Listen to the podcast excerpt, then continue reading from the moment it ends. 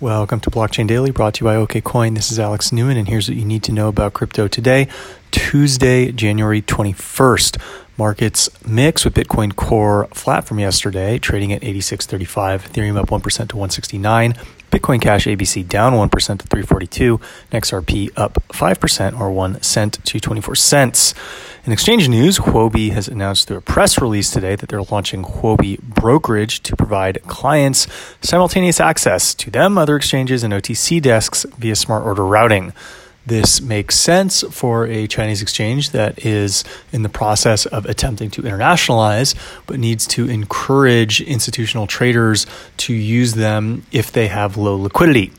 Keep an eye out for updates tomorrow. Until then, this is Alex Newman.